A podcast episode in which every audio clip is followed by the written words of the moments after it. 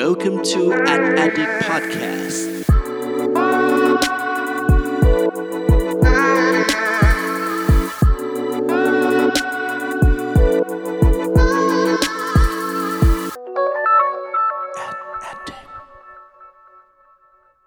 สวัสดีครับ ขอต้อนรับเข้าสู่ a n a l y t i c Podcast ตอนที่ 57 กับผม เพิร์ดพงปติภาสกยืดครับ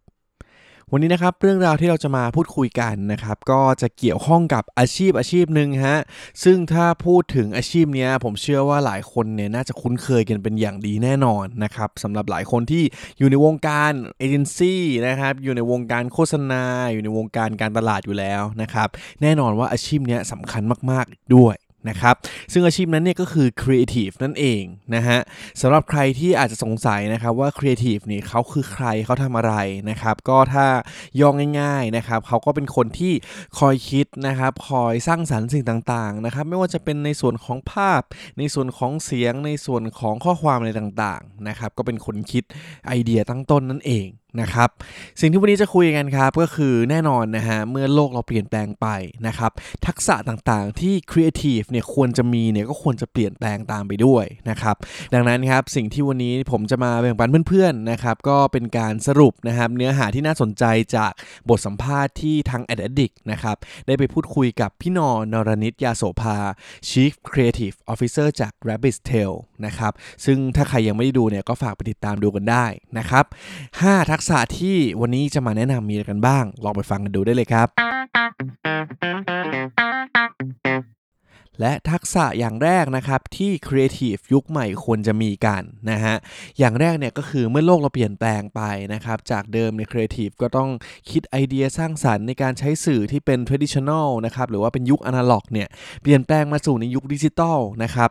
สิ่งแรกครับทักษะแรกที่สำคัญมากๆนะครับในการที่จะสร้างสรรค์การสื่อสารนะครับหรือว่าโฆษณาการตลาดต่างๆ ในยุคปัจจุบันนี้เนี่ยอย่างแรกครับคือต้องเข้าใจแพลตฟอร์มดิจิทัลต่างๆ นะครับ ไม่ใช่ว่าปัจจุบันนี้เนี่ยเราจะคิดไอเดียขึ้นมาอันนึงทำผลงานมาอันนึง แล้วก็จะสามารถใช้ได้ทั้ง Facebook Instagram Twitter TikTok นะครับพอดแคสต์อะไรต่างๆเนี่ยมันเป็นไปไม่ได้แล้วนะครับ แต่ว่า Creative เนี่ยต้องเข้าใจนะฮะว่า เฮ้ยไอ social platform หรือว่า Channel ช่องทางที่เราจะต้องการสื่อสารต่างๆเนี่ยคนเขามีพฤติกรรมยังไงบ้างนะครับ แล้วก็รูปแบบในการสื่อสารเนี่ยในแต่ละช่องทางเนี่ยแบบไหนถึงจะเหมาะสมนะครับ สิ่งเหล่านี้เนี่ยเป็นพื้นฐานที่สำคัญมากๆเลยนะครับที่ถ้าใครที่เป็นครีเอทีฟยุคปัจจุบันนี้เนี่ยต้องเข้าใจให้ดีๆเลยนะครับเพราะว่าถ้าหากว่าเราเข้าใจสิ่งเหล่านี้แล้วนะครับเวลาที่เราคิดไอเดียในการสื่อสารต่างๆนะครับเราก็จะรู้ว่าอะไรที่มันเหมาะสมกับกลุ่มเป้าหมายของเรานะครับแล้วก็จะสามารถเลือกช่องทางได้ถูกต้องอีกด้วยนะครับและอย่างแรกนี้ครับก็คือเข้าใจแพลตฟอร์มดิจิตอลนั่นเองครับและทักษะอย่างที่2นะครับที่ Creative ยุคใหม่ควรมีนะฮะคือต้องคำนึงถึง Take Out เสมอ นะครับ พอได้ยินคำนี้แล้วหลายคนอาจจะงงนะฮะว่าเฮ้ย คืออะไรคือ take out คืออะไรการเป็นครีเอทีฟไม่ใช่แค่คิดไอเดียที่มันแบบ โอ้โห สร้างสรรค์น่าสนใจแล้วก็ตอบโจทย์คนเหรอนะครับ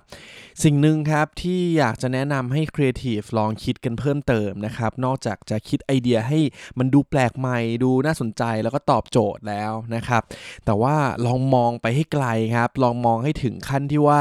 เฮ้ยถ้าสมมติว่ากลุ่มเป้าหมายของเราเนี่ยเขาได้เห็นการสื่อสารของเราในครั้งนี้แล้วเนี่ย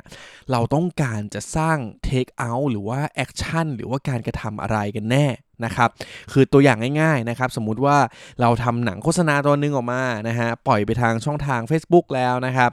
คนที่เห็นโฆษณาชิ้นนี้เนี่ยพอเขาดูเสร็จปั๊บหรือว่าเขาดูไปเนี่ยแล้วเราอยากจะให้เขาเกิดการกระทำอะไรต่อนะครับ ตัวอย่างเช่นเฮ้ย อยากให้คนนี้ที่เขาดูปั๊บเขารู้สึกว่าฉันอยากจะบอกต่อกับคนที่เขารู้สึกดีนะครับ ไม่ว่าจะเป็นครอบครัวหรือว่าเพื่อนนะครับ หรือว่ายังไงเราอยากให้คนนี้เขาแชร์คอนเทนต์เราเก็บไว้เอาไว้ดูในเวลาที่เขาต้องการไหมหรือว่าเราอยากให้เขาแท็กเพื่อนมาดูอันนี้ไหมแล้วว่าเราแบบมันรู้สึกโดนมาก มันนี่แบบเพื่อนฉันชัดๆเนี่ยครับคือสิ่งที่เวลาการเป็นครีเอทีฟนะครับหรือว่าผมพูดรวมๆในแง่ของคอนเทนต์เลยด้วยก็ตามนะครับว่าคนทำคอนเทนต์เนี่ยก็ควรจะคิดถึงเหมือนกันนะครับว่า take out ที่คุณต้องการเนี่ยคืออะไรนะครับและนี่ก็คือทักษะอย่างที่2นะครับก็คือต้องคำนึงถึง take out เสมอครับ และทักษะอย่างที่3นะครับก็คือเราเนี่ยควรจะต้องคิดให้ตอบโจทย์ธุรกิจด้วย นะครับ คือพอพูดถึงอาชีพครีเอทีฟเนี่ยนะฮะ หลายๆ คนเนี่ยก็มักจะให้ความสำคัญกับเรื่องความแปลกใหม่ของตัวไอเดียนะฮะ ความสดใหม่นะครับ ความน่าสนใจนะครับ เวลาสื่อสารไปแล้ว โอ้โหทำให้คนรู้สึกว่านี่มันคืออะไรกันเนี่ยนะฮะ ดูแบบคิดได้ยังไงนะครับ แต่ว่าจริงๆ แล้วครับ เราหลายคนเนี่ย ให้ความสำคัญแต่เรื่องนี้นะครับ แต่ว่าลืมมองไปว่าไอเดียที่เราสื่อสารไปทั้งหมดนี้เนี่ย ถึงแม้ว่าถ้าสมมติว่ามันน่าสนใจขนาดไหนทำให้คนดูขนาดไหนแล้ว คนชอบขนาดไหนแล้ว แต่สุดท้ายมันไม่ได้ตอบโจทย์ธุรกิจนะครับ หรือว่าวัตถุประสงค์ทางการตลาดนะฮะที่ถ้าอธิบายง่าย ๆเลยนะครับ ก็คือเหมือนสื่อสารไปคนชอบ แต่ว่าคนไม่ซื้อเนี่ยก็ไม่มีความหมายนะครับ ดังนั้นเนี่ยถ้าสมมติว่าการเป็นครีเอทีฟที่ค่อนข้าง ดีในปัจจุบันนี้นะครับ เราเนี่ยควรจะมีพื้นฐานของ strategic thinking หรือว่าการคิดเชิงกลยุทธ์อยู่ด้วยนะครับว่าเวลาที่เราจะคิดไอเดียการสื่อสารอะไรออกไปนะครับมันควรหาเหตุผลนะครับ แล้วก็วางแผนให้ดีนะครับว่าการที่เราสื่อสารออกไปครั้งนี้ด้วยไอเดียที่น่าสนใจเหล่านี้เนี่ยมันจะตอบโจทย์กับธุรกิจไหมนะครับก็เป็นสิ่งหนึ่งที่อยากจะฝากนะครับสำหรับครีเอทีฟนะครับทั้งรุ่นใหม่รุ่น เด็กรุ่นเก่ารุ่นอะไรก็ตามนะครับ แต่ว่าปัจจุบันนี้นะครับเราถือว่าเป็นครีเอทีฟยุคปัจจุบันนี้นะครับให้ความสำคัญมากๆครับกับในเรื่องของธุรกิจด้วยนะครับ เพราะว่าแน่นอนครับสิ่งอีกสิ่งหนึ่งที่เราจะเห็นเลยนะครับ ก็คือลูกค้าเนี่ยเขาจะเริ่ม สังเกตนะครับว่าเอ๊ะการที่เขาจะตัดสินใจเลือกครีเอทีฟหรือเลือกเอเจนซี่เขาจะเริ่มหันมาโฟกัสกับเรื่อง performance มากขึ้นด้วยนะครับว่าสิ่งที่เขาลงทุนไปมันจะสามารถให้ return กลับมามากน้อยขนาดไหนนะครับเขาไม่ได้ต้องการไอเดียที่มันน่าสนใจอย่างเดียวแล้วนะครับและนี่ก็คือทักษะอย่างที่3นะครับที่ควรจะให้ความสำคัญมากๆนะครับก็คือคิดไอเดียนะครับต้องคิดให้ตอบโจทย์ธุรกิจด้วยครับ และทักษะอย่างที่4นะครับที่ควรจะมีกันนะครับสำหรับ Creative เนี่ยก็คือควรรู้จัก Case Study เยอะๆนะฮะเพราะว่าจริงๆแล้วครับอันนี้เป็นพื้นฐานเลยแล้วก็ผมค่อนข้างเห็นได้อย่างชัดเจนมากๆ ตอนสมัยที่เคยทำงานอยู่ในเอเจนซี่นะครับว่าใครที่เคยเห็นเคส เคยเห็นผลงานมาเยอะกว่าเนี่ยรับรองเลยได้เปรียบคนอื่นเยอะมาก นะครับ ส่วนหนึ่งครับก็คือเพราะว่าเวลาเราคิดงานนะครับจากโจทย์ที่ได้รับมาเนี่ยแน่นอนครับโจทย์มันก็จะมีลักษณะที่คล้ายคลึงกันนะครับแต่ว่าอาจจะเปลี่ยนแบรนด์อาจจะเปลี่ยนสินค้าอาจจะเปลี่ยนยังไงนะครับแต่ว่าถ้าสมมติว่าเราเคยเห็นผลงานหรือว่าเคยศึกษา case study มาเยอะๆนะครับเวลาเราคิดไอเดียเนี่ยเราก็จะเหมือนมีจุดตั้งต้นที่ค่อนข้างได้เปรียบ นะครับว่าเฮ้ยเราเคยเห็นคนนู้นทำแบบนี้มา เราเคยเห็นคนนี้ทำแบบนี้มาแล้วนะครับ อีกอย่างหนึ่งครับคือพอถ้าสมมติว่าเวลาเราเห็นไอเดียมาเยอะๆเนี่ยการที่พอเราคิดไอเดียออกมาหลากหลายแล้วใช่ไหมฮะเราเนี่ยก็จะสามารถมาดูไอเดียของตัวเองได้ครับว่าเฮ้ยไอเดียนี้มันซ้ำกับคนอื่นที่เราเคยเห็นมาหรือเปล่านะครับหรือว่าเฮ้ยไอเดียนี้แนวทางแบบนี้ลักษณะการสื่อสารแบบนี้เนี่ยมันมีสิทธิ์มากๆเลยนะที่ทำให้ Impact นะครับ โดยที่เราอาจจะดูความสำเร็จเนี่ยจากอะไรนะครับ แน่นอนว่าช่องทางในการศึกษาเคสตัดดี้ที่ดีที่สุดเนี่ยครับก็คือดูจากผลงานที่ได้รับรางวัลนะครับในงานอวอร์ดงานประกวดโฆษณาต่าง นะครับ ไม่ว่าจะเป็น c a n s Lion นนะครับ Spice Asia D&AD นะครับ แล้วก็เยอะแยะมากมายเลยนะครับ ก็สามารถเข้าไปดูกันได้นะครับ ก็มีสิ่งหนึ่งนะครับที่จริง ๆ แล้วเนี่ยหลายคนอาจจะไม่เคยคิดถึงนะครับว่า เออเวลาที่ฉันดูงาน award เนี่ย ฉันก็มักจะดูแต่แบบ Grand Prix Gold แล้วก็ Silver แล้วก็บรอนซ์นะครับ ผมแนะนำนะครับลองไปดูพวก shortlist ด้วย นะครับ เพราะว่าจริงๆ แล้วเนี่ยไอเดียดีๆ บางอันนะครับ มันอยู่ใน shortlist เหมือนกันนะครับ ถึงแม้ว่าเขาจะไม่ได้รางวัลแบบยิ่งใหญ่อะไรนะฮะ แต่ว่าก็มีไอเดียดีๆ ที่เยอะแยะมากเลยด้วยนะครับ ดังนั้นครับแนะนำนะครับสำหรับครีเอทีฟก็คือ ถ้ามีเวลาว่างๆนะครับ แบบทำอะไรอะงานเสร็จแล้วขอพักหน่อย แทนที่จะพักตัวเองด้วยไปทำอะไรไร้สาระเลยนะครับ ก็ลองพักแล้วก็ไปศึกษาเคสตัดดี้แทนก็ได้ นะครับ และนี่ก็คือทักษะอย่างที่ 4 ที่ควรมีครับ คือควรจะมีคลัง case study เยอะๆ นั่นเองครับ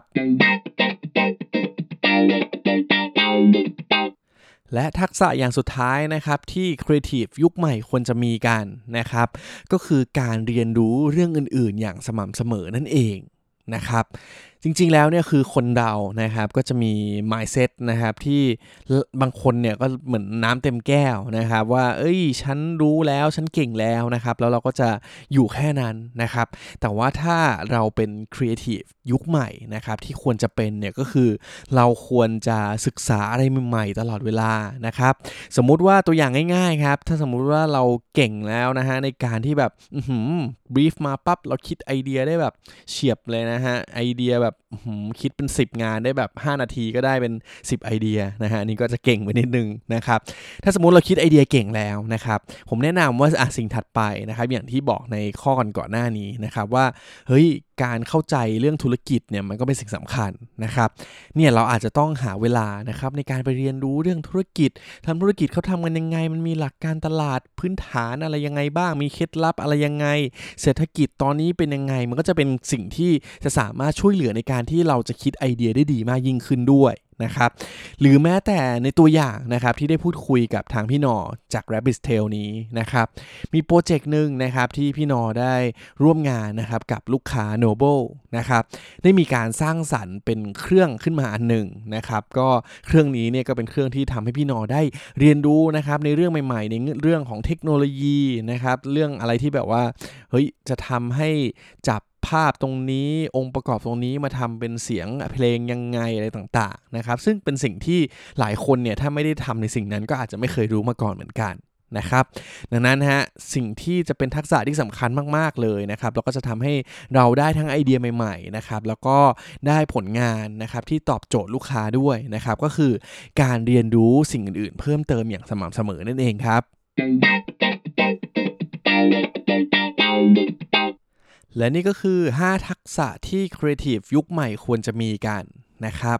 ซึ่งแต่ละอันเนี่ยเพื่อนๆก็คงได้เห็นแล้วนะครับว่า เออจริงๆ มันก็เป็นสิ่งที่น่าจะสำคัญจริง ๆนะครับ แล้วก็หลากหลายคนก็อาจจะมองข้ามไปนะครับ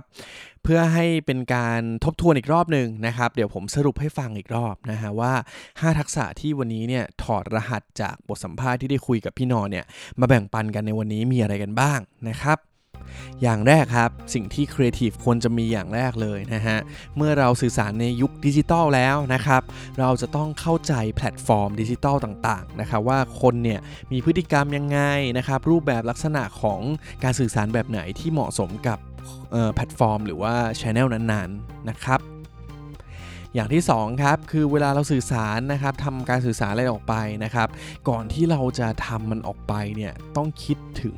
take out เสมอนะครับว่าเฮ้ยคนที่เขาเห็นการสื่อสารของเราแล้วเนี่ยเขาจะเกิดพฤติกรรมอะไรต่อนะครับมันก็เป็นการที่ถ้าสมมุติว่าเราวางแผนไว้แล้วนะครับผลงานนั้นเนี่ยมันก็จะออกมาได้ตรงตามวัตถุประสงค์มากยิ่งขึ้นนั่นเอง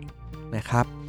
และอย่างที่3นะครับเวลาคิดไอเดียในทุกวันนี้นะครับไม่ใช่แค่คิดต้องสร้างสารรค์นะครับ แต่ว่าอย่าลืมคิดให้ตอบโจทย์ธุรกิจด้วยนะครับ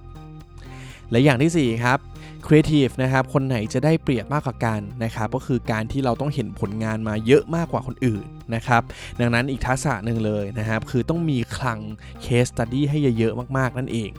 นะครับ